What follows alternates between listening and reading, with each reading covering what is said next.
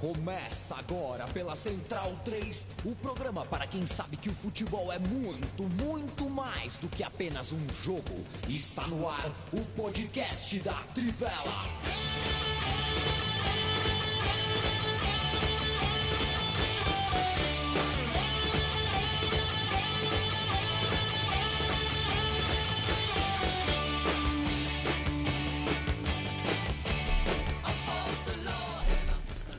Podcast Trivela no ar, podcast Trivela de número 196. A gente chega ao vivo, como toda quinta-feira, às 8 da noite.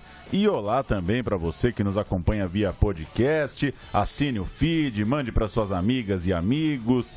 Siga lá no Spotify. É muito importante que a base de assinantes cresça para que toda semana a gente vá chegando no maior número de pessoas que a internet puder ser capaz de alcançar. O plural aí acaba com tudo, né, Paulo?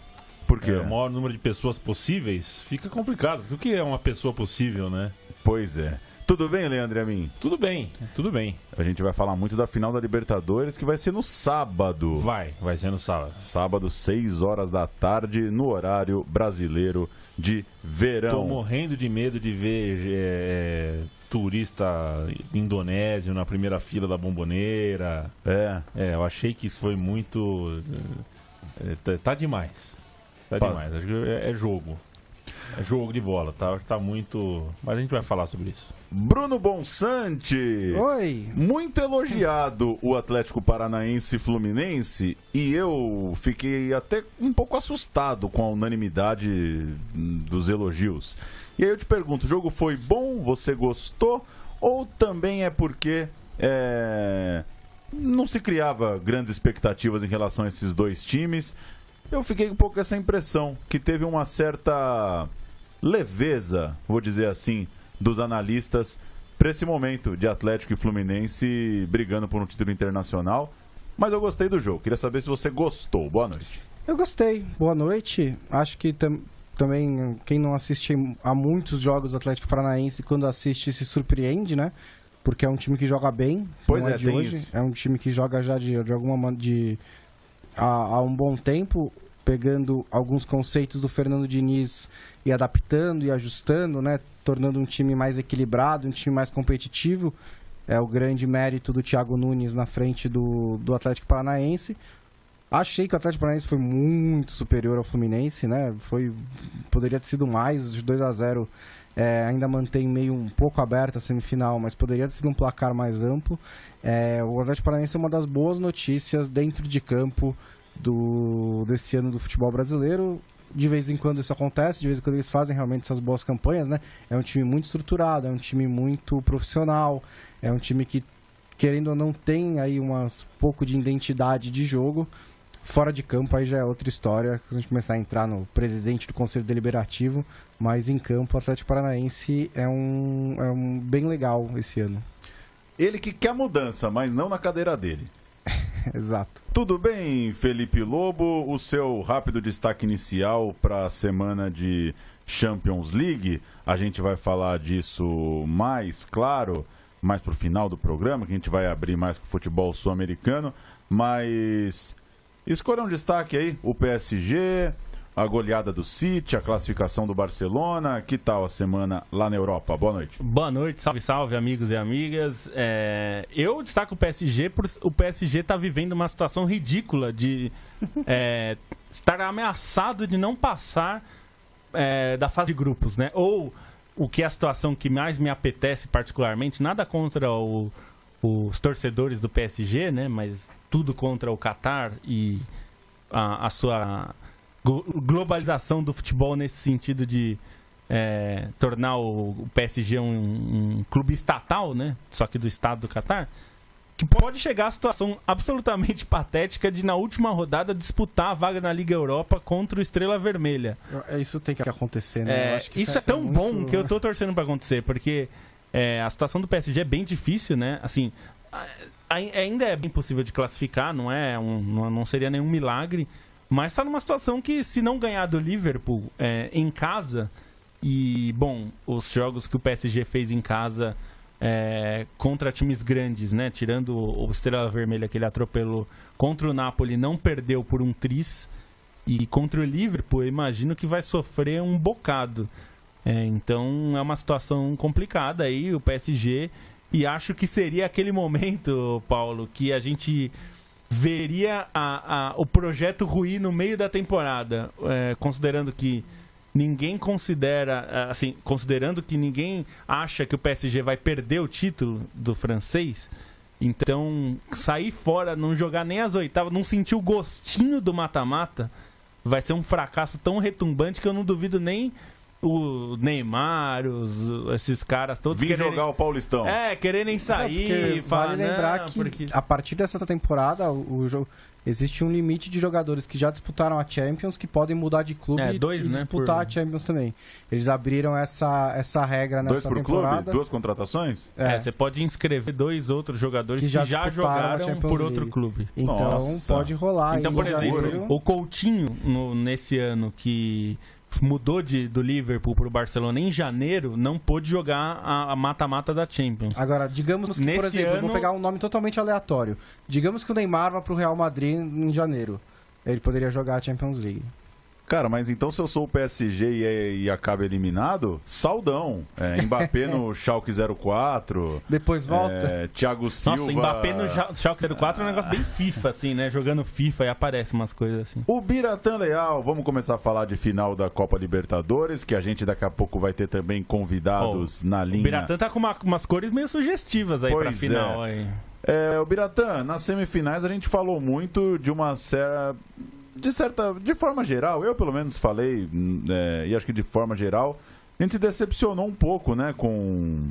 Com o que o Palmeiras poderia jogar, com o nível do jogo na bomboneira, até com o que o Grêmio já mostrou e não conseguiu mostrar. Você é um otimista em relação a, a bom futebol na, na final da Libertadores que começa nesse sábado? Ou você acha que seria exigência demais também esperar que, diante dessa loucura que é um Boca e River, um River e Boca nesse nível, é, haja espaço para bons jogos de fato, para que os dois consigam chegar no seu limite técnico? Boa noite. Boa noite, pessoal. Boa noite até pro ouvinte. Faz tempo que eu não apareço aqui. É né? verdade. Faz tempo que não me convidam, na verdade. É, nós vamos ter que convidar Sim, várias sim, vezes. Convidado, é verdade. Biratã. Então, mas o. O Biratã agora é uma pessoa com muita, né? É o livro agora. né? Então é... Mas eu, eu, sinceramente, não tenho muita esperança, não. Eu. Eu acho que, assim, os dois times mostraram nas semifinais que tem capacidade de jogar bom futebol. Cada um com sua característica. Acho que o River é um jogo mais estético, mais aberto. Mas o, o Boca acho que foi muito competitivo e jogou bola mesmo contra o Palmeiras, coisa que o Palmeiras não fez. Então, acho que os dois times podem jogar, mas eu não tenho expectativa justamente por essa coisa da rivalidade. É, e eu vou lembrar. Lembra aquela, aquela quarta de final em que eles se enfrentaram, que deu o rolo lá da- do, do spray de pimenta na- no túnel? 2015. Tinha uma né? baita expectativa para aqueles dois jogos. Os times estavam bem. O River tá com um time forte que acabou até sendo campeão. O, É, o Boca era o melhor time o da Boca primeira era o melhor fase, time da né? primeira fase. E o River era o pior. E o River era pior, o- o- mas o River tinha um time que, que era bom no papel, a gente sabia que era um time que podia crescer muito. Tinha muita expectativa para aqueles jogos e, e foram foi um jogo e meio, né? Porque não teve o segundo meio jogo. Muito ruins, assim, jogos muito tensos, muito nervosos, muito pegados. É, foi 0 a 0 no Monumental e tava 0 a 0 na Bomboneira e, e a coisa não rolava. Né? Então. Foi 1x0, né? Isso, é 1x0. primeiro jogo. 1x0 pro River. Isso, É. 1x0 pro River. no- Mas não, não teve futebol. Não, não teve. Foi um E jogo tava ruim. 0x0 o jogo de volta, não tava tendo futebol também. Então eu tenho medo que seja mais ou menos assim. Eu até acho que pode ser um pouco melhor, um pouco mais aberto, mas eu não acho que vai ser um jogo assim. Eu, como um amante da Libertadores, como ela é e como eu gostaria que ela fosse E continuasse. e continuasse sendo, melhorasse algumas coisas, mas continuasse em outras. Eu acho que o público internacional, que é, que é, que é a Comebol, quer atingir, fazendo esse jogo no sábado à tarde, que vai ser sábado à noite na Europa é, e no Oriente Médio, é, vai ver um jogo bem cara de Libertadores, eu acho, naquele aspecto de vai ser um jogo mais brigado, pegado, mais aguerrido. É uma coisa que eu gosto. Não sei se os europeus vão morrer de amor. Ah, eu acho que vai ser. Mas eu acho que ser, é legal. Vai ser legal, É, acho sim. que é legal. O pessoal acho que vai curtir. Não... A não ser que seja um jogo. é, Se eles não gostarem, Terrivelmente ruim. também, né? Assim. Não, a não ser não, que. é, é. Se eles não gostarem, é azar o deles. Azar Porque deles. assim, é assim, eu quero que continue assim. Exato. Eu não quero. Tem algumas coisas que a gente tem que mudar e tal, É. mas, né, nesse sentido... E assim, pelo menos vai ser bom se despedir com, com duas arquibancadas de Exato. verdade, né? Quer dizer, quase de verdade, porque não tem torcida não vai ter misturada, torcida mas. misturada, não. mas tá vai, ter, vai ter torcida visitante, né? Matheus Santos está aqui com a gente, mandando um boa noite, dizendo que acompanha sempre via podcast, mas hoje parou tudo. Matheus Silva também ligado, Israel Duarte, é, Mourinho mandando a torcida da Juve falar mais. E também na torcida pelo fracasso do PSG. Impressionante, né? Difícil achar alguém que consiga. Que simpatize de forma espontânea É que pelo eu tava PSG. vendo, é que essa coisa do PSG cair fora, se o Paris Saint-Germain, nas do- nos dois jogos que faltam, conseguir quatro pontos, que é perfeitamente possível, ganhar do Liverpool, empatar com o Estrela Vermelha, Sim. ou o contrário, é, é bem A provável. questão é que do próximo jogo se perde do Liverpool tá fora já. Sim, mas se ganha do Liverpool, tá praticamente classificado. É Pega o verdade. Estrela Vermelha no, Por- no último e jogo. ele vai ganhar no confronto direto do Liverpool, porque perdeu 3x2 fora, a não ser que seja 4x3 o jogo em Paris, ele vai ter vantagem pelo menos em gol fora contra o Liverpool. E no saldo de gols também vai ter, porque meteu 6 no É que ele não tá jogando nada, né? Não, Tá, não a, tá. a bola do Paris Saint-Germain nessa temporada é Primeiro muito, tempo contra o muito Napoli jogou bem. Sim, o primeiro tempo foi ok. De qual jogo? Desse? É, o da volta, último, da volta, da sim. volta. Mandar um abraço também pro nosso amigo André Pescarmona, pro Jorge Barros, o Leandro Stein, que pelo jeito lê bastante a Trivela, tá mandando um abraço aqui não, eu acho vocês. O André Luiz Cardoso, o Nivaldo Júnior dizendo que curte demais o Biratã. Faltou o U, né? Porque quando a gente fala o Ubiratã, tem um U. Ele te chamou de Biratã. Ah, todo mundo Bira, me chama de é o Biratã. Bira. O Kleber Moraes está no intervalo da aula acompanhando. A Vânia Marra tá ligada aqui com a gente, com dor de cabeça e a luz do celular só piora. É, Vânia, aumenta o volume e bota um travesseiro na nossa cara, fica só com o sonzinho. É. O Tiago Coutinho tá ligado. Muita gente ligada hoje. A gente tá acertando aqui o contato com nossos convidados. A gente vai tentar colocar na linha já já um torcedor do lado do Boca, um torcedor do lado do River. Começar apresentando aqui os números levantados por Felipe Lobo na nossa pauta. Um raio-x é, dessa final da Libertadores. Como no confronto direto entre eles, é, o River como mandante são 12 jogos, 7 vitórias do River Plate. Do outro lado, o Boca como mandante em 11 jogos também tem 7 vitórias. É, acaba tendo uma vantagem o mandante nesse confronto em Libertadores. O primeiro duelo deles remete lá a Libertadores de 66, jogaram na fase de grupos e depois se reencontraram na segunda fase de grupos, que era uma espécie de semifinal. E aí tem outros confrontos mais recentes, eh, já de mata-mata, num formato mais moderno. Quartas de final em 2000, semifinal em 2004, oitavas de final em 2015. Ingredientes pra gente ir batendo esse papo. A gente tem na linha o Flaco Amarelo, torcedor do Boca. Eu coloco o Flaco na roda, pedindo pra você é, abrir os trabalhos aí, falar da sua expectativa, de como você tá encarando também o fato do jogo ser no final de semana. E depois, Lobo, Biratã, Bonsante vão tocando o papo. Boa noite, senhor Amarelo 12, como vai? Boa noite, boa noite, pessoal da, da mesa e da mesa redonda. É um prazer, agradeço o convite, prazer estar falando com vocês. Ah, confesso que eh, não tem sido uma semana muito fácil, eh, não só para mim, mas como para os torcedores, que eu, que- amigos que eu tenho, que eu tenho conversado. É uma expectativa fora do normal, já, já seria uma, uma expectativa muito grande só de se jogar uma, uma final de Copa mas de fato ser contra o River é um, não digo que o ingrediente especial, mas o ingrediente. Eh, hoje mesmo eu estava tava conversando com um amigo e eu disse que essa era a final que não deveria ser jogada, porque é uma final de sonho e geralmente o sonho é aquela coisa que, que te alimenta a, a seguir atrás, a continuar correndo, não é?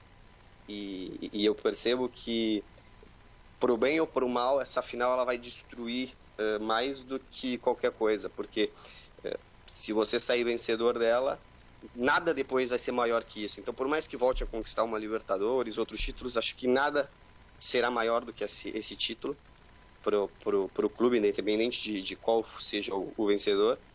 E se você for o, o derrotado, nenhuma outra derrota que, que venha depois acho que também vai ser tão dolorida como essa. Então acho que a gente vai estar todo mundo um pouco anestesiado, eh, independente do que aconteça. Isso é, eu acho que é uma parte triste. Então essa talvez seja a final dos sonhos que nunca deveria acontecer. Uma boa definição. Flaco, boa noite. Obrigado aí por participar com a gente.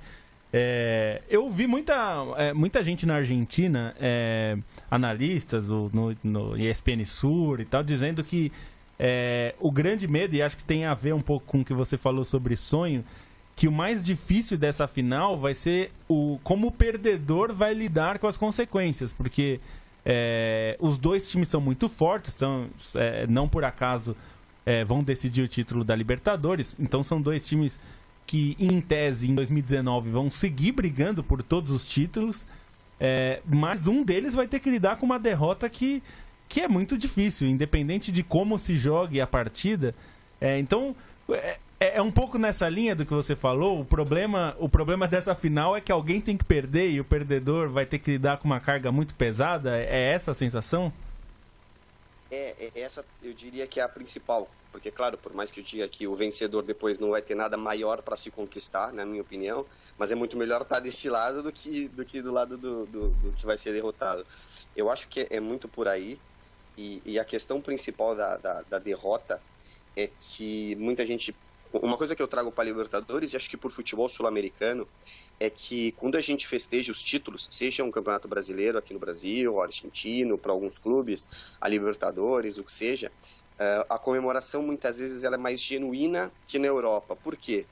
Eh, um torcedor do Barcelona, um torcedor do Real Madrid, ele sabe que todo ano ele é o candidato a ganhar aqueles títulos mais importantes. Então, ele, se ele perder num ano, ele pode ganhar no outro. Então, a Libertadores em si, a gente já sabe que não é, não é assim. Então, o Boca, por mais que todos falem do Boca, a grandeza do Boca, o Boca é copeiro, e de fato é o Boca de 2000 até 2018 participou da Libertadores 14 vezes e jogou 7 finais com essa, ou seja, eu estou falando de 50%. Mas o Boca já não ganha a Libertadores há 10 anos, né? Eh, então, assim, é um, é um tempão, se a gente for ver. E, e, a derrota já seria um problema, perder uma final de Libertadores, porque não, não é tão fácil chegar, apesar de tudo. E eu acho que por mais que a gente possa dizer que, por ser difícil chegar, a gente talvez nunca tenha uh, no, na, aquilo que na Argentina se diz que é o futebol te dá revanche, né? O futebol vai te dar revanche, mas talvez uma final como essa não tenha uma revanche, tá? porque a gente está falando de muitos anos de futebol sem ter tido esse jogo, não é? Então eu acho que vai ficar esse, esse gostinho, né, de, de quem perder vai desejar uma revanche que talvez nunca encontre. E ainda tem uma coisa, eu posso puxar um pouco para o meu lado, mas é, o River tem aquela coisa da, da B, do descenso, que o torcedor do Boca sarreia muito em cima, né? E se o Boca ganhar a final, vão ser duas coisas, né? E, e, ao mesmo tempo a discussão que hoje fica na Argentina é se o River ganhar essa final, se a questão da, da B apaga ou não. E na verdade até o, o Canilla disse que não apagaria. Então a discussão talvez vá muito para esse lado, se o Boca ganhar ou se o River ganhar, porque talvez o River já tenha um peso negativo dentro da balança. Então vai ser uma coisa muito atípica, muito atípica, e eu acho que uh, o pós-jogo é absolutamente imprevisível que vão ser as notícias, qual, o que que essa vitória ou derrota para um dos lados vai gerar. Ô, ô Flaco, é, desculpa, Poncinho, só para pegar um pouco esse embalo do que, que ele falou aí, da, da, um pouco da, da, fama da história de River e de Boca, o, o Boca ganhou muitas Libertadores aí no, recentemente, vai neste século, né, e o River ficou meio estacionado, né, acabou ganhando em 2015, mas é um time que na Argentina mesmo tem a fama de ser um pouco amarelão de Libertadores. Não completamente, né? Que nem era o São Lourenço até três anos atrás, mas tinha uma fama de ser um pouco amarelão de Libertadores. O River, e realmente, o River já tem umas eliminações meio estranhas em Libertadores. Mas em campeonato argentino, o River é o maior campeão.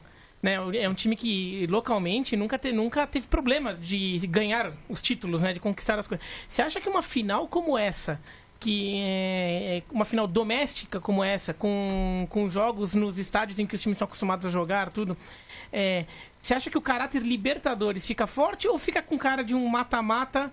É, o que um caráter Libertadores poderia ser favorável ao Boca pela história, pela tradição na competição em saber jogar esse tipo de jogo, né? Que é uma coisa que a gente fala muito em Libertadores.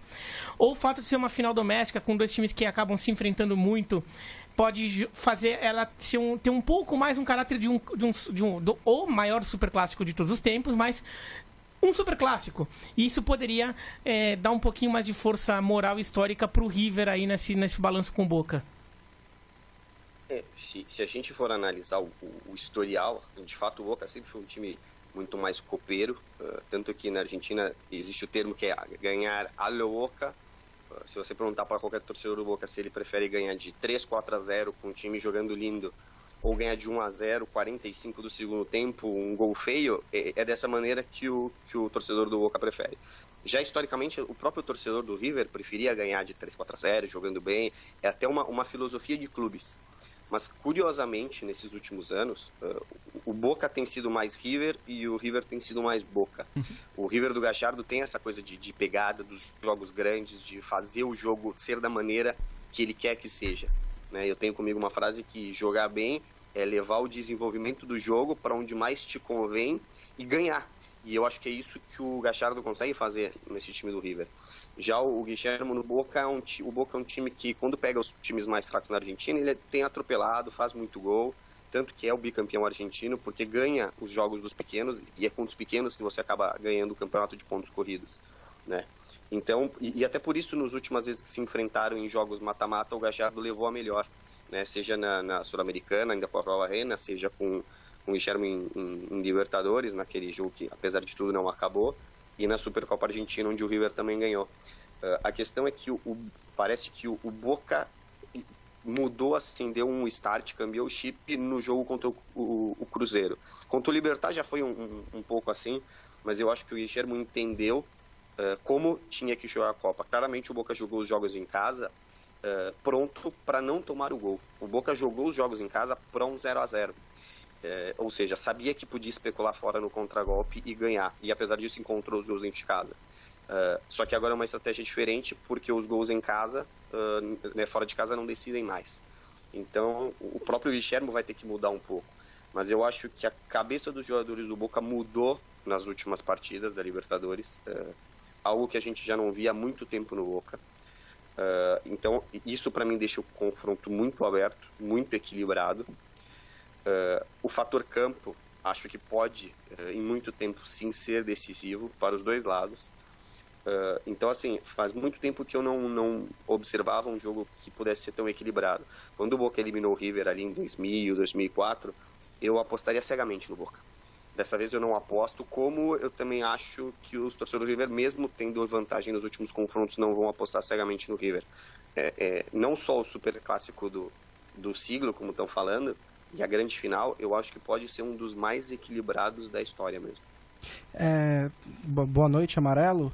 É, um aspecto interessante que eu achei da, semifinal contra o Palmeiras é que os dois times me pareceram é, um pouco parecidos no sentido de terem grandes jogadores, mas não desempenharem um futebol de encher os olhos, né? Um futebol é, coletivamente muito muito sofisticado. É, são times mais de contragolpe, de bola mais longa. Então eu queria perguntar qual que é a sua opinião do trabalho do Esqueloto e qual que é o consenso geral da torcida do Boca. Uh, o, o é um ídolo absoluto da torcida e isso dá um respaldo muito grande para ele uh, ao longo desse, desse tempo né? Uh, era aquele que, independente se começasse a sair mal, a torcida ia continuar apoiando por aquilo que ele, que ele representa para o clube. Uh, o Guilherme é um, um, tema complicado porque o Boca tem um plantel muito vasto e de qualidade, e o Boca sempre parecia que não jogava uh, o suficiente, ou aquilo que podia jogar, como, como, como você citou. O ponto do Guilherme é que a gente começa a ter poucos argumentos, porque assim, é um técnico que é bicampeão argentino, e em duas Libertadores que ele treinou o Boca, numa ele, ele pegou no meio da primeira fase e chegou na semifinal, apesar de ser eliminado pelo Independente eu acho que é um time fraco, mas chegou numa semifinal e dessa vez ele chegou numa final. Então, uh, é aquela coisa, o time poderia jogar mais, mas os números defendem muito ele. Uh, apesar disso, eu não digo que ele é um técnico contestado, tá? Mas ele é um técnico que a torcida nunca uh, tinha como tinha com o Bianchi, aquela certeza que tem um grande comandante. A questão é que se ele ganha essa Libertadores, ele entra para um rol que poucos técnicos no Boca, no Boca têm. É, vai colocar ele num patamar no qual os números vão respaldar ele muito mais do que o futebol jogado. Então, uh, apesar disso, a torcida do Boca é uma torcida resultadista. Então, se ganhar essa Libertadores, não importa como, não importa nada do que tenha acontecido, as eliminações passadas, e vai ser um, um ponto de virada na história muito grande, seja para esses jogadores que não têm exatamente 100% da confiança da torcida, seja para o técnico. Dale Flaco, valeu pela participação, bom jogo para você, bom sábado na medida do possível e a gente vai se falando. Valeu, um abraço. Eu que agradeço, um abraço a todos e bom jogo. Eu invejo muito o verbete siglo. É muito bom, né? Poder falar siglo, né? Muito bom. É o jogo do siglo. Espanhol é uma língua fascinante. Pois é. A gente vai fazendo contato agora com o lado de lá. Enquanto isso, passar por quem está participando em casa. Uh, temos o Cristiano Giovanni, está na academia ouvindo o programa. O Expedito Neto, sem campeonato italiano e francês, com a Champions em canais que não são de esportes, os principais jogos do espanhol escondidos no Premium. Esse ano é o pior para assistir futebol europeu aqui no Brasil? Acho que 1932 era um pouco era pior, difícil né? também, Ó, né? Eu já tenho 40 anos, já peguei, era bem pior antigamente, viu? Mas vocês a entenderam era a pergunta. final. Sim, dos, dos últimos tempos é com certeza. E só passava campeonato é, italiano na Bandeirantes e o português na manchete. Ó, Expedito, eu sabia que a resposta ia ser nesse tom. Eu- eu- eles, não têm, eles não conseguem fazer uma resposta direta. Respondendo sério, eu- dos últimos anos, com certeza essa temporada é a Não, pior. tá horrível de acompanhar. Tá Claro. horrível. É... O Zé Oliveira Júnior tá com a gente, o Rafael Santos, o Cauê Nunes. Vocês perceberam que a maioria dos gols do Manchester City saem de um cruzamento rasteiro vindo da linha de fundo e alguém chega batendo de primeira todos os jogos? Sim. Eu diria que sim, mas eu diria que é assim que os gols saem mesmo. Tô brincando, Cauê, entendi É, a pergunta. mas é, um Mas o time tem jogo, muita né? facilidade pra entrar tocando, né? Sim. É, Não, não, é- precisa tanto da bola vertical, né? E o Guardiola gosta muito de pontas rápidos, né? Pra fazer esse tipo de jogada. É, O E- Diego. E é um time com ataque, com ataque baixo também, então não é um time que vai ficar chuveirando muito, vai- não vai Isso. conseguir muita coisa se ficar chuveirando. Diego Tintim sempre com a gente, o Otávio Dinadai com a gente também, sempre ligado. O Rodrigo Passos, dentro do contexto de última final em dois jogos, de ser o maior campeonato do mundo e ser esse clássico, é o maior jogo da história do futebol?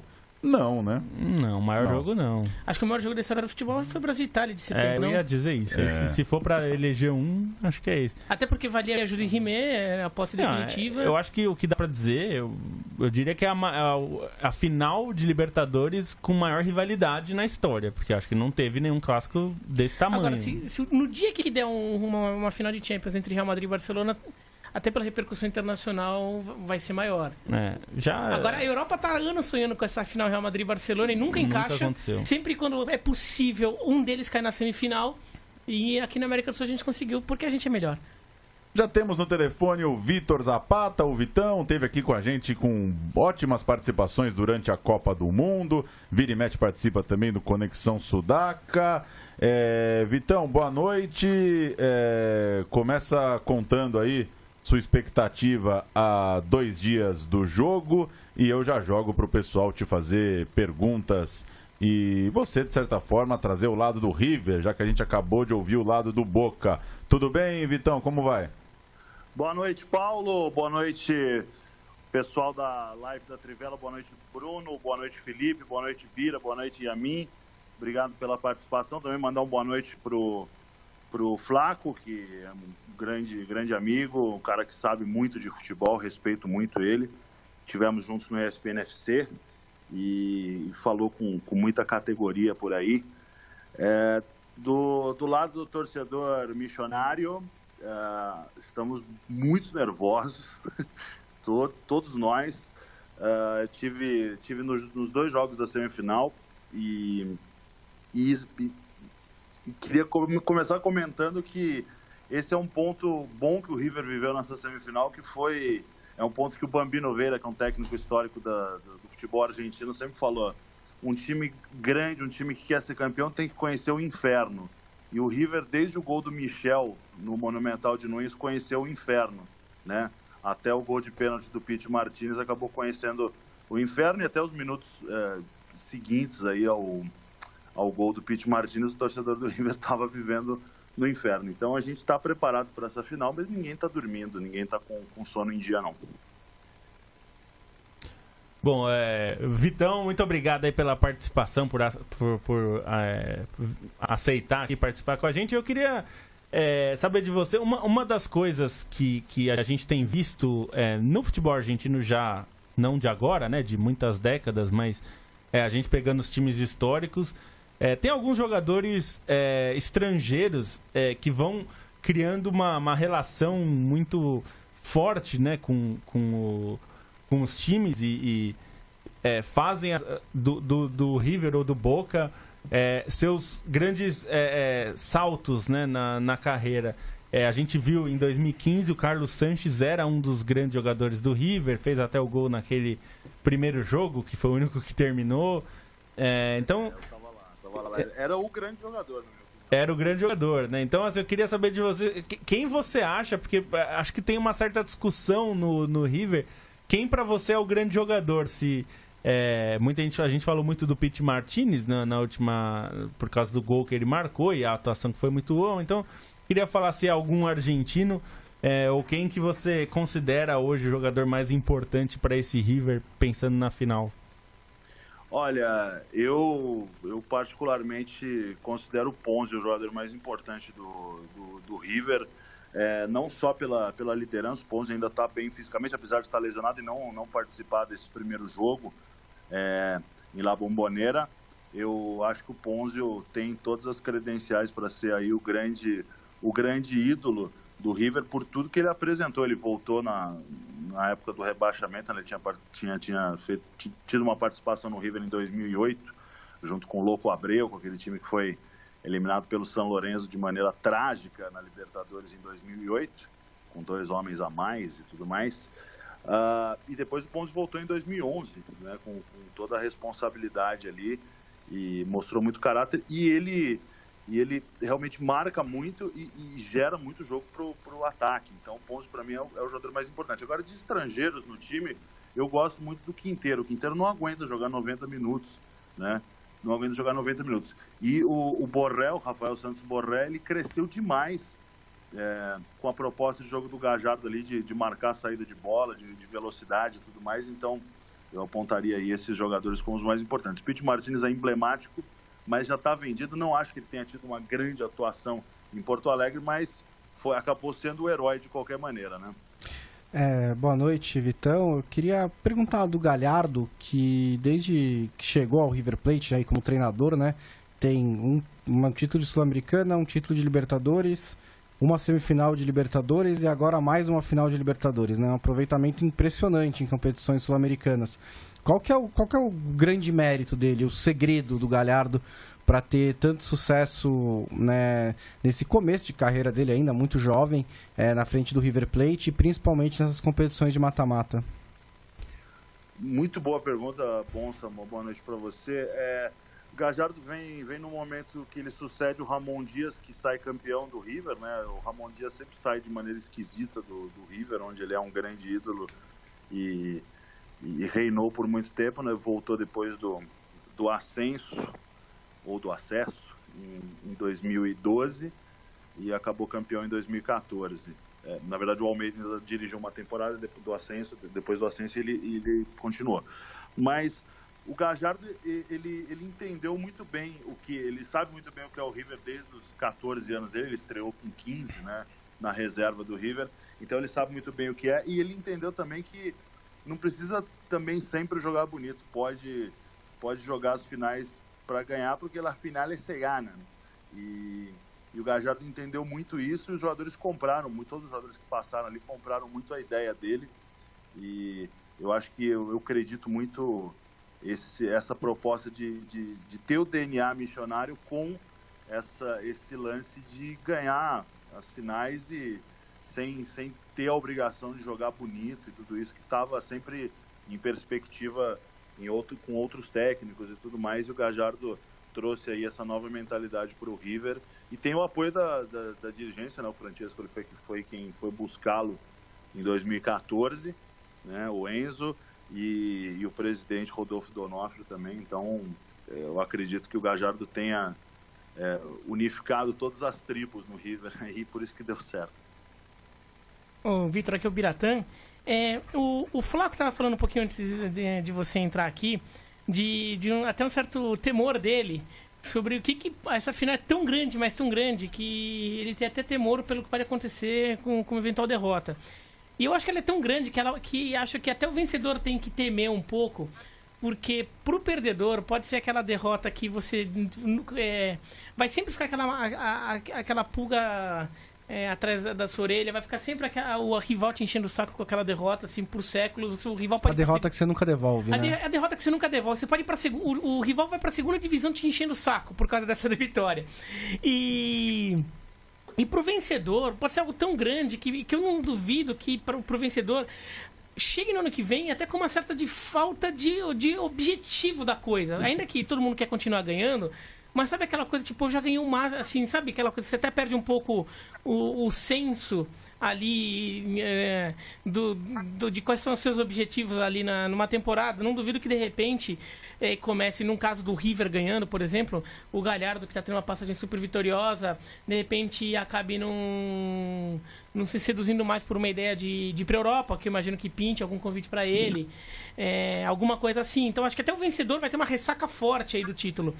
Então você acha que o fato de uma final desse jogo poder ser tão forte, tão pesado, não só para essa temporada, como para o futuro aí, é, cria um, uma apreensão ainda maior para esse jogo de agora, porque vai acontecer agora, se você não está jogando só por um campeonato, você está jogando por 10 anos.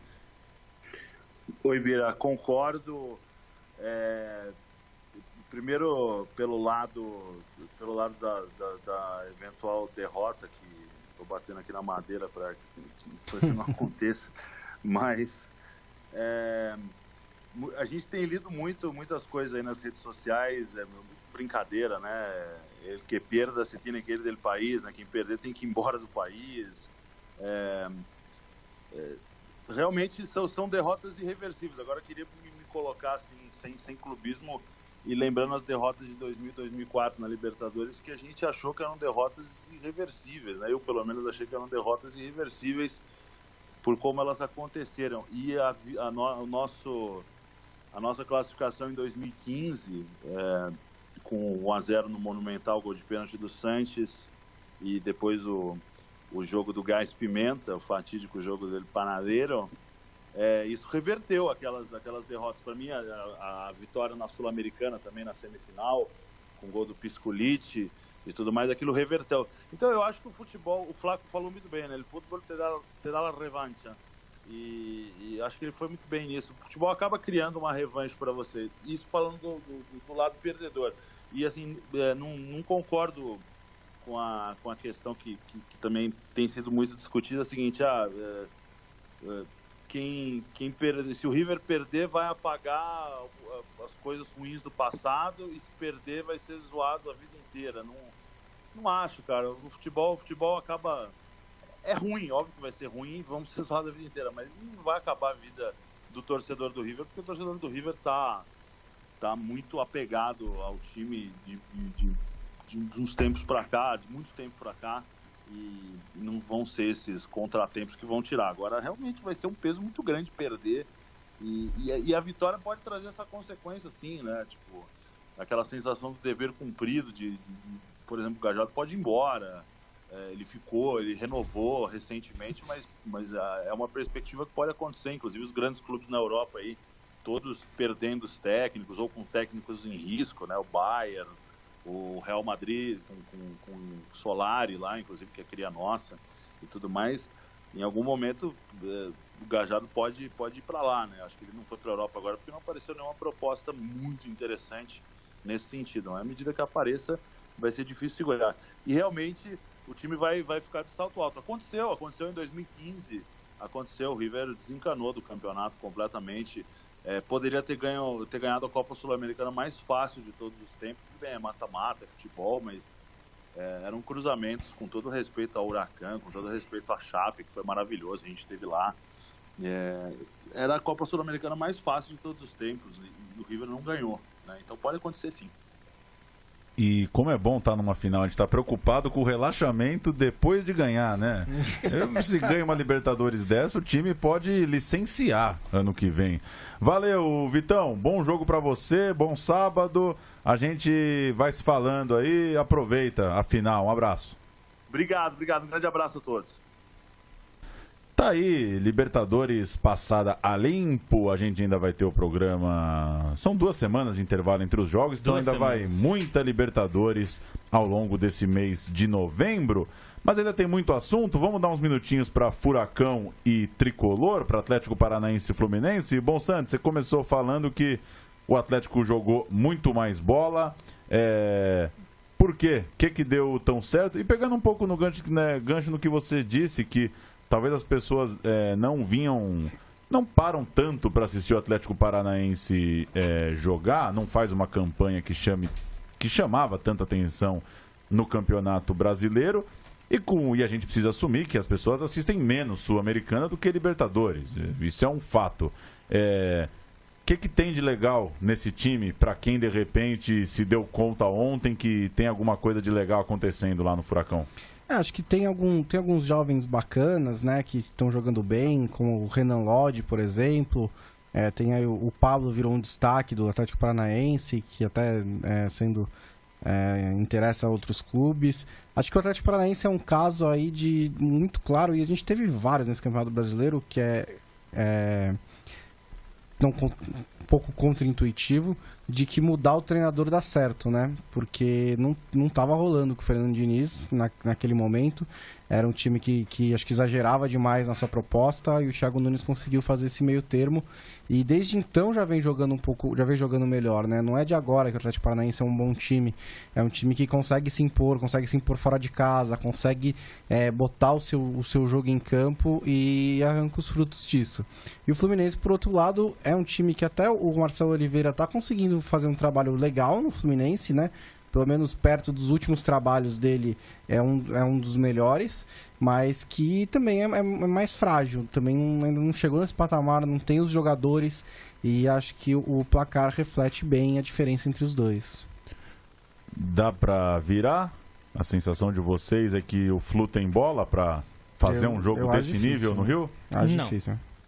Não, não, não é, jogou. é mais isso. limitado, né? Não, O- ah, é claro que pode. É Sempre pode, impossível né, não é. mas- Mas é, eu acho que até 2 a 0 é, eu achei até que saiu barato, assim. Podia ter Foi. saído perdendo por uns 3 ou 4 a 0 ali no, no jogo. Eu acho que o placar tá até mais redondo ali, ter sido talvez um 3 ou 4 a 1 É, um, O Fluminense teve seus momentinhos. teve, teve. Talvez saísse, conseguisse ser um gol. Aliás, ali no não, segundo. jogou mal, né? Não jogou é, mal. n- Não é o Fluminense isso. ajudou o jogo a ser bom. É, não, não jogou mal. Até começou melhor, né? É. Assim, os primeiros minutos. Mas é que eu acho que o Atlético é, conseguiu se impor o seu jogo e explorar as fraquezas ali do, do, do Fluminense de tal forma que é, não ter saído mais gols foi até surpreendente, né? Porque até no, no primeiro tempo, é, uma das coisas que mais me surpreendeu foi que é, o Sport TV, eu tava vendo pelo Sport TV, tinha, tem uma estatística de chances reais, né? Que eu acho até interessante, né? Porque tem muito negócio de chute a gol, chute no alvo, que às vezes não diz exatamente.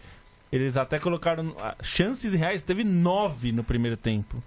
Assim, que é um número absurdo, não é normal. Isso é, um, é para um jogo inteiro. Um jogo que você vai bem o jogo inteiro, você tem nove chances. É nove num tempo, é muita coisa, né? Então, é, acho que o, o- Atlético conseguiu explorar bastante o- os problemas do- do- da zaga do Fluminense. É, e ficou fazendo uma, uma coisa meio, meio repetida, né? Assim, de puxar um pouco a marcação para fora da área, né? E jogar nas costas. da- porque a, a- a linha de defesa dos três zagueiros era muito lenta, né? Então ficou explorando o Marcelo Cirino, é, os jogadores da frente do Atlético, o Pablo, são todos muito rápidos, então o Atlético ficou repetindo essa jogada, né? Ficar puxando o Fluminense pra fora e tentar jogar rápido, né? E é mais do que. Porque muita, muita gente tenta fazer esse tipo de jogada se defendendo, né? Jogando muito atrás. E o Atlético não fez exatamente isso, né? É, Ele foi trabalhando a bola pra puxar os zagueiros pra fora. E aí tem muito do posicionamento sem bola, né? Dos jogadores, principalmente do Pablo, mas também do Marcelo Cirino, também do Nicão, que ficaram fazendo uma movimentação ali pra tirar os zagueiros e- e- da linha e, e- e puxarem pra fora, né? Então achei, achei inteligente, assim. Não acho que foi um jogo brilhante do Atlético, mas foi inteligente. Eu, eu acho uma coisa interessante que, assim, quando a gente vê o futebol, o futebol lá na Europa, que o toque de bola, o Barcelona, Guardiola, Manchester City e, e, e quebra-linhas, é, o Sarri no Napoli, Sarri no Chelsea. É, a gente vê que, o, que, que, que, tá, que, é, que é um, um, nível de futebol, e daí não só pelo nível técnico do jogador, mas até no nível coletivo do, do time que, que a gente sabe que não tem no Brasil. E, e assim, acho que imagino que muito técnico mesmo veja isso. E o problema é como conseguir fazer com que os jogadores façam isso. Não, não é que simplesmente ver o Manchester City jogado e você chega e chama seu elenco, tá vendo aqueles caras jogar? Vamos fazer igual. Não é assim. Tem todo um, um treinamento e você tem que saber dar esse treinamento para fazer com que os jogadores comecem a pensar daquela forma e se movimentar daquela forma e fazer com que aquilo seja algo orgânico e natural. E eu acho que isso o Fernando Diniz sabe fazer. Isso o Fernando Diniz sabe fazer e ele fez no Atlético. O problema é que ele perdeu um pouco a mão. O Atlético virou um time. Aliás, é o que sempre acontece. Sempre né? acontece. O, o, Atlético virou um time, depois de um tempo, começou a virar um time no ataque. Ainda que não deram a temporada inteira para é ver se ele também. ia reinventar. Não, não, mas o nível como o time, o time afundou foi muito brutal também. Mas assim, o time estava tendo dificuldade de de tava muito prolixo no ataque, né? Ficava tocando muita bola, às vezes demorava um pouco para Chutava ir, pro, pouco, né? finalmente. E a defesa tava muito aberta, era muito contra-ataque atrás do, do, Atlético, né? Eu acho que o Thiago Nunes teve a esperteza de ele não jogou toda essa base fora. O time sabe tocar bola. Você vê que assim, o time sabe se movimentar, sabe aproveitar um espaço, sabe identificar o espaço que o adversário é, esse time dá treinou três espaço. meses com o Fernando Diniz, então não é, não é cascata falar que não, tem algum é. legado que não, foi uma pré-temporada. Eles não jogaram estadual. É, quer dizer, jogaram é. estadual com o time B.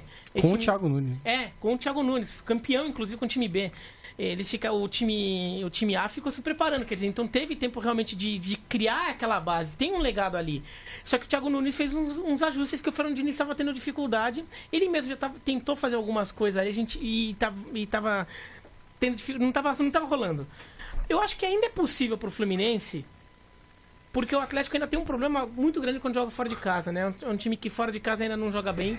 Ainda que o último jogo fora de casa com o time B, o Atlético é, quase empatou com o Inter lá no Beira Rio. Só não empatou porque foi prejudicado pela arbitragem.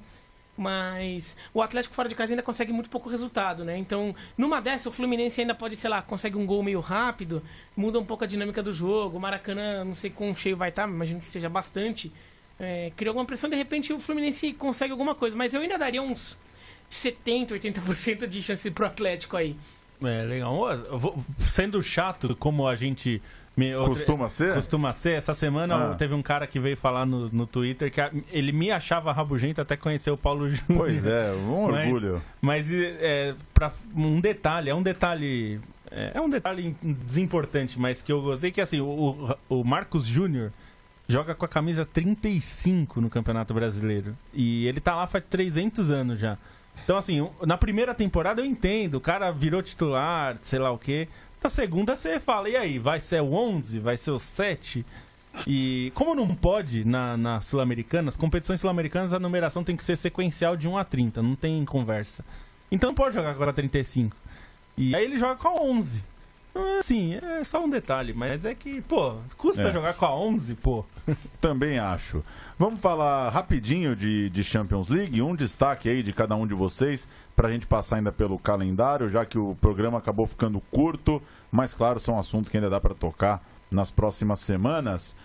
É, citamos no começo a dificuldade do Paris Saint-Germain, por quê? O que que para vocês não funciona? É tático, é técnico, é o enfrentamento, é, é a circunstância do jogo? É bem tático, né? Porque eu tinha um time que as, é, você praticamente não tem um coletivo. Você tem vários jogadores individualmente tentando resolver a partida, jogando, é, fazendo jogadas individuais. É, você não, não, consegue ver um plano claro de como esse time ataca, né? Você via, no, você via isso no Napoli. O Napoli desde o Sarri, agora com o Ancelotti também, você consegue ver que tem ali ultrapassagem, você tem aproximação, as tabelas, a buscar o, buscar o Mertens ali na segunda trave, a, você tem coisas treinadas ali. No Paris Saint-Germain parece que é tudo um pouco muito aleatório. E o meio-campo é fraco, né? Você tem o Verratti, que é muito bom jogador, você tem ali alguns bons jogadores, mas esse meio-campo já foi desfalcado várias vezes e não há investimento nesse time. Até o Tuchel ontem jogou com o sem o Cavani, né? Jogou com o Di Maria no ataque junto com o Mbappé e com o Neymar, tentar um, ataque ali mais móvel, funcionou. No, o primeiro tempo foi bom, do Paris Saint-Germain poderia ter feito mais. No começo do segundo, o Napoli amassou o Paris Saint-Germain de tal maneira que foi impressionante, né? O Buffon teve que fazer ali três ou quatro defesas em 15 minutos até sair o gol do, do de pênalti, né? Um pênalti que realmente aconteceu numa falha do, do Thiago Silva, o pênalti do Insigne. E depois o jogo ficou um pouco morno, né? Também o Paris Saint-Germain tentando atacar, tentando buscar o gol da vitória e não conseguindo. E também criando pouco. Esse, esse que é o mais impressionante. Com esses jogadores que tem no ataque, o quão pouco esse time conseguiu criar contra o Napoli. E tá mais ou menos ali. Aí a questão do Paris Saint-Germain. É fato que pela tabela, pela, pela pontuação, a, a situação não é desesperadora. E não é desesperadora mas precisa pelo menos pelo menos empatar com o Liverpool no, no, no, no próximo jogo. E o Liverpool é um time que já que também não está jogando bem, que também tá, perdeu do Estrela Vermelha com é, foi merecida a vitória do Estrela Vermelha. É um time que já de algumas rodadas, alguns fins, algumas semanas para cá vem tendo uma queda de rendimento, mas é um time que é forte fora de casa, é um time que já venceu o, o, na temporada passada o City, que consegue tem um estilo de jogo que pega um time que se abre e castiga, né? Tem atacantes rápidos, tem um time de muita pressão, de muita intensidade. Então é um jogo perigoso pro Paris Saint-Germain. E assim, se perder, tá fora. Então é, existe um risco, um risco claro de, de, de, de do Paris Saint-Germain ser eliminado. O jogo em Anfield, o Liverpool jogou muito melhor que o Paris Saint-Germain. O 3 a 2 foi até um pouco enganoso.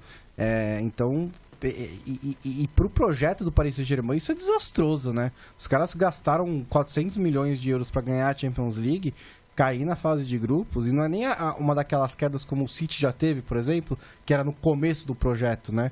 Agora já é num, num, num momento em que o projeto devia já estar tá mais estabilizado, mais consolidado. Então é, é, um, é um risco aí que o Paris Saint-Germain está correndo, é uma decepção. Para mim, é a decepção da Champions até agora. Bom, eu acho... Acho que vou destacar o grupo B do Tottenham e da, da Inter, que acho que é um grupo que vai ter um jogo muito bom. A próxima rodada em Wembley é Tottenham e Inter, e os dois, se a Inter consegue um empate, é, vai estar tá classificada. É uma volta importante para a Inter ali na, na Champions League. Acho que isso, é, o, o, Barcelona ter classificado é, foi algo previsível, né? Mas acho que esse jogo vai ser interessante. E queria destacar também que o, que o futebol holandês está fazendo um bom papel aí, principalmente pelo Ajax, né? É, o Ajax está numa posição muito boa para se classificar. É, fez um jogo muito bom contra o, contra o Bayern na, na, na, nas rodadas anteriores. Agora consegue um empate é, importante contra o Benfica depois de ter ganhado em casa, né? Empatou em Lisboa. Então é muito provável que a gente veja o Ajax de novo no mata-mata, o que não acontece há muito tempo, né? Então é, é um time que é. conseguiu misturar um pouco, que normalmente a base é muito jovem. Dessa vez tem o Tadic, que é um jogador mais experiente, aí South, Southampton, o Blind voltou, né? Tava no Manchester United. É, o Ziyech está jogando muita bola, é um jogador é, muito experiente já no futebol holandês.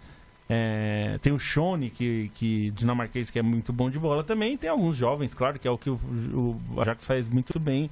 Então, é um time interessante de se ver. Acho que é legal destacar uhum. isso, porque muita gente achava, até o nosso Felipe Santos Souza sempre ficava falando, pô, muita gente achava que o futebol holandês estava morrendo, né? E tá fazendo um bom papel aí. Não, até na Liga das Nações, né? A, a seleção holandesa também resolveu é. relembrar um pouco que ela existe. E só para é. falar também do, do, grande jogo da, da rodada, né? Que foi Manchester United e Juventus. Foi incrível a capacidade do Manchester de virar alcançar um resultado gigantesco como uma virada contra a Juventus em Turim, sem ter jogado nada. Foi, foi mais um jogo fraco. Até tem gente elogiando o primeiro tempo, que o United jogou um pouco melhor, mas no geral eu achei que foi mais uma atuação fraca do United. Conseguiu um gol de falta, depois um, uma bola que bateu ali e entrou.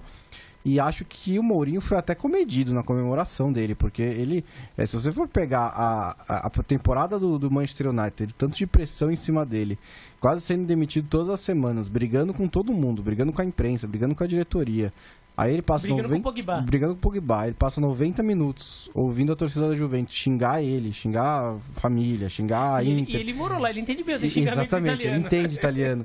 Aí o time Aliás, dele consegue uma dele virada. é é, maravilhosa, consegue né? uma virada daquelas totalmente improvável. E a única reação dele foi botar a mão no ouvido. Acho até que ele Mas- foi, ele foi educado. Não, E assim, o, o meu destaque é, são alguns. Mas assim, acho que tem dois times aí que tem um projeto Champions League. Assim, precisamos ganhar essa porcaria logo. É, um é o Paris Saint-Germain, o outro é a Juventus. A A Juventus Juventus, que assim, já ganhou o torneio, né? Não seria um título inédito, mas a Juventus tem muito menos título que o Milan, por exemplo, na Champions. É uma coisa que, que, a Juventus se ressente, né? E contratou o Cristiano Ronaldo, Ronaldo para isso. E daí, te pegando um pouco o que o Vitor disse lá do, do River Plate, que é preciso conhecer o inferno para depois conquistar alguma coisa. Não que perder para o Manchester United quando você está com 100% de aproveitamento seja o inferno, mas talvez seja aquela derrota educativa É. né? A seleção brasileira de vôlei adora ter derrotas educativas. A seleção brasileira de vôlei do ano sempre perde um jogo meio mais menos esquisito na primeira fase, daí vai e chega na final. Às vezes até perde a final, perdeu nos dois últimos mundiais. Mas sempre perde um jogo meio aleatório, dessa vez perdeu da Holanda e chega. Às vezes para a Juventus é bom tomar uma pauladinha ali para ela se tocar, porque no campeonato italiano também falta um pouco de referência, né? Um time que tá jogando muito fácil ali, né? Então acho que ter tomado essa paulada pode ter sido um pouco útil aí pro time se tocar que precisa aprender a matar o jogo, precisa to- tomar mais cuidado, né? O Teve a adversário chance de matar, né? O quadrado Teve, mandou então. uma por cima do travessão. Então, teve chance né? de matar o jogo. E o Manchester United, por mais é, at- atravessado que esteja sendo o futebol do Manchester United ne- nessa temporada, nas últimas temporadas, é um time ainda com muitos talentos, um- com muita capacidade, com, com uma camisa que não vai se amedrontar, né? E do Paris Saint-Germain, você está falando do, do projeto. Acho que uma coisa que, que, que complica lá é que cada vez mais vai se acumulando essa falta de, de título de Champions, e não só de título, não chega nem em semifinal, né? É. Ano passado podia ter chegado, o time é, teve uma amarelada somado com uma. Com uma. Uma- uma operação com- da arbitragem, operação da né? arbitragem ali contra o Barcelona. Então, não chegou, mas assim, não chega nem em semifinal. Né? O É, Lyon City chegou em che- semifinal. O City já chegou na O semifinal City uma chegou pelo semifinal, o. Lyon chegou. E o Paris Saint-Germain talvez esteja acontecendo um pouco o que aconteceu com o Chelsea. Criou, está investindo tanto para uma coisa tão expectativa, tão óbvia que você tem que ganhar a Champions League, que você acaba não conseguindo. E ganha quando, quando você já meio que desencanou, ainda tem um time forte ali, e a- daí a coisa acaba andando.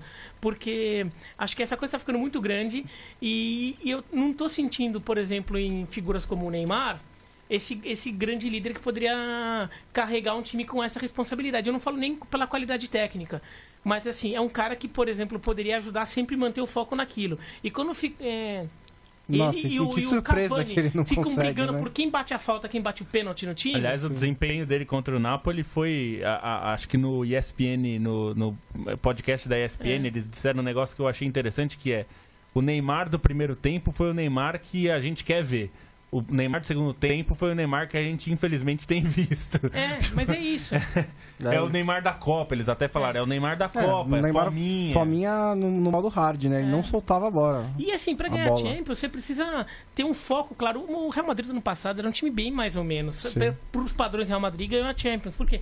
Porque o foco era muito claro ali na Champions. Ganhou, teve, teve o a ajuda de arbitragem contra a Juventus, o sufoco danado contra o, o Bayern de Munique, que o Nava salvou. Mas o time tinha um foco. E esse, esse Paris Saint-Germain, às vezes você não sabe se o foco é, é realmente ganhar Champions ou se o foco não é o Neymar bater recordes ou as picuinhas lá dentro.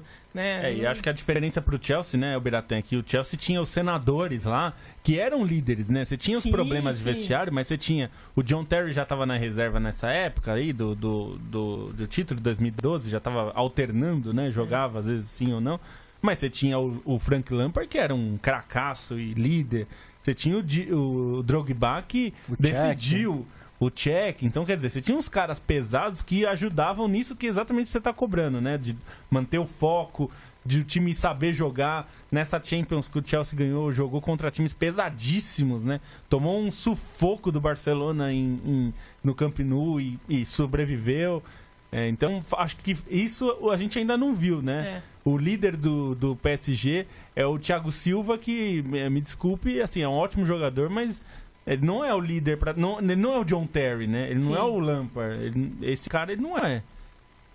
ficou para os destaques finais, infelizmente. Não vai dar tempo da gente falar de tudo, mas a gente queria falar também de calendário, né, Lobo? Mas vai ter muito para falar disso aí ainda. Mas né? é claro que ainda vai longe, a gente já bateu uma hora, tá batendo uma hora de programa.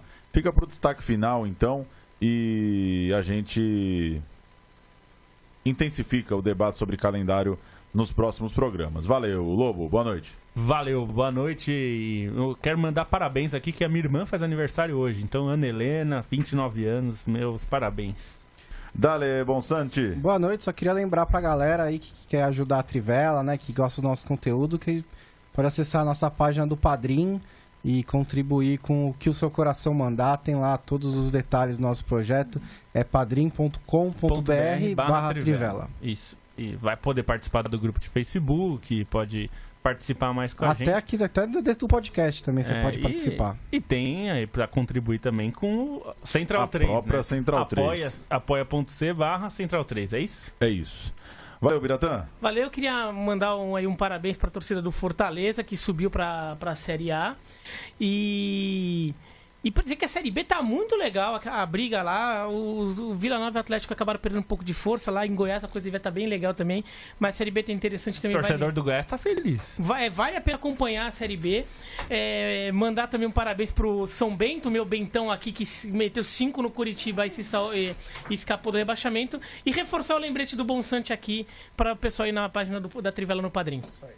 É isso. Valeu, Leandro e a mim, que hoje falou pouco. Vai mandar seu tchau. Ah, não, tchau, tchau. Da minha parte, tchau.